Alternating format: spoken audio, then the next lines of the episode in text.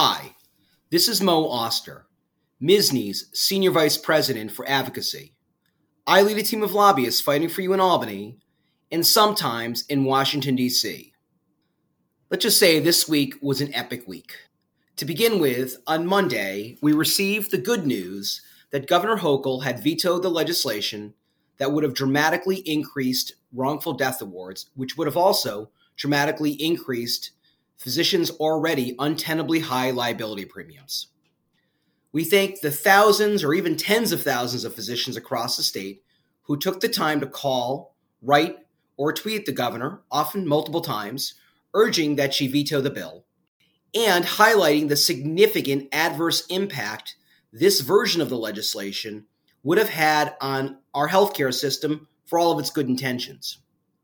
These efforts, led by MSSNY's president, Dr. Parag Mehta, in conjunction with the efforts of many of the specialty societies and many other industries and local governments across the state, were particularly important in convincing the governor that the bill could not be signed into law as it was presented to her.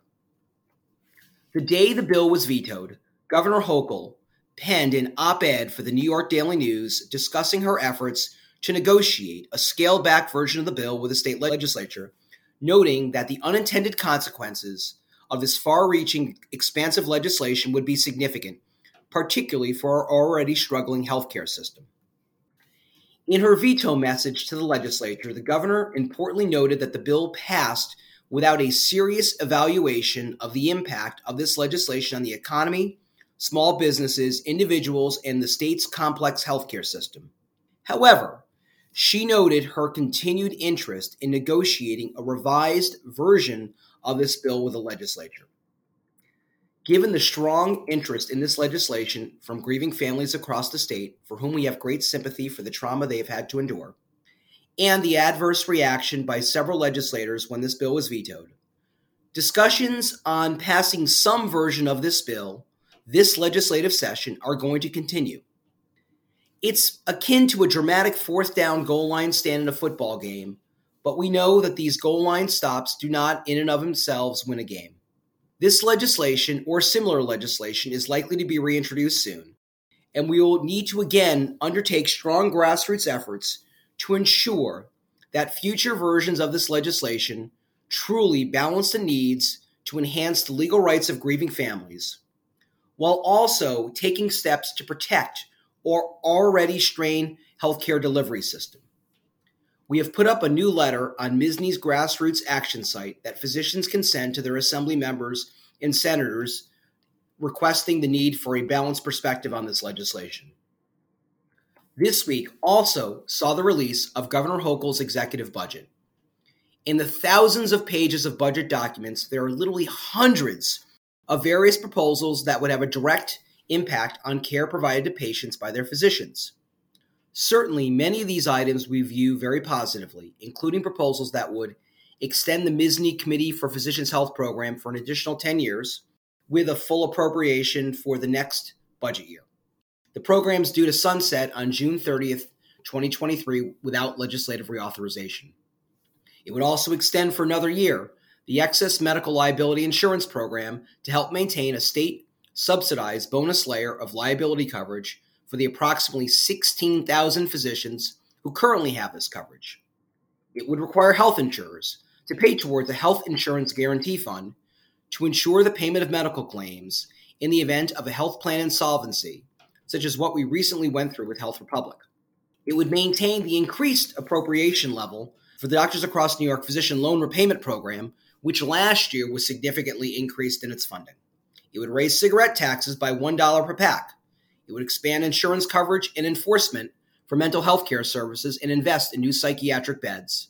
And it would reduce interest on court judgments from 9% to a market based rate that would help to reduce liability costs. However, there were numerous items of significant concern in the executive budget as well.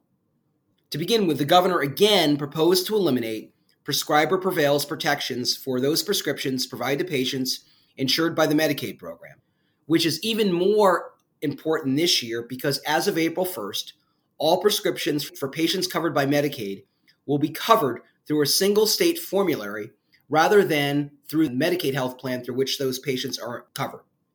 She also proposed to expand the scope of practice for various non physicians that we are concerned would create further silos in healthcare, rather than taking steps to facilitate a physician led, team based approach to patient care. These proposals include giving independent practice for physician assistants if they have practiced for 8,000 hours under supervision and are practicing in a hospital or practicing in primary care. Permit pharmacists to do a number of new tasks, including prescribing and ordering opioid antagonists and medication to treat nicotine dependence, permitting them to execute a non patient specific order to dispense HIV pre exposure prophylaxis, permitting them to order all limited service laboratory tests as authorized by the FDA, not just COVID and flu, permitting them to prescribe self administered hormonal contraceptives, and it would also permit dentists to order HIV or hepatitis C diagnostic tests, and it would permit nurse practitioners to participate in a collaborative drug therapy management program with pharmacists that is currently limited to physicians and pharmacists. That's a lot, and there's plenty more. MSSNY will be coordinating with the specialty societies on joint advocacy efforts to educate legislators about the adverse impacts to patient care as a result of these proposed scope expansions. In a press statement released yesterday, MSSNY President Dr. Mehta noted that to address care shortages, New York needs to enact policies that address our challenging practice environment, not expanding the scope of non physicians to address these shortages as New York continues to be acknowledged in national studies as one of the worst states in the country to be a doctor. Turning to upcoming educational events, please put on your calendar Wednesday, February 15th at 7:30 a.m. for the next MSSNY Medical Matters program. Doctor, are you prepared? Essentials of Public Health Preparedness. With faculty Dr. Lorraine Giordano, chair of MSSNY's Emergency Preparedness and Disaster Terrorism Response Committee, and Dr. Arthur Cooper, who is also a member of that committee. Thank you again for taking the time to listen to this podcast and for your commitment to MSSNY and your county medical society. There is much more about all of these initiatives that we were talking about in the MSSNY Pulse today. We will speak again next week.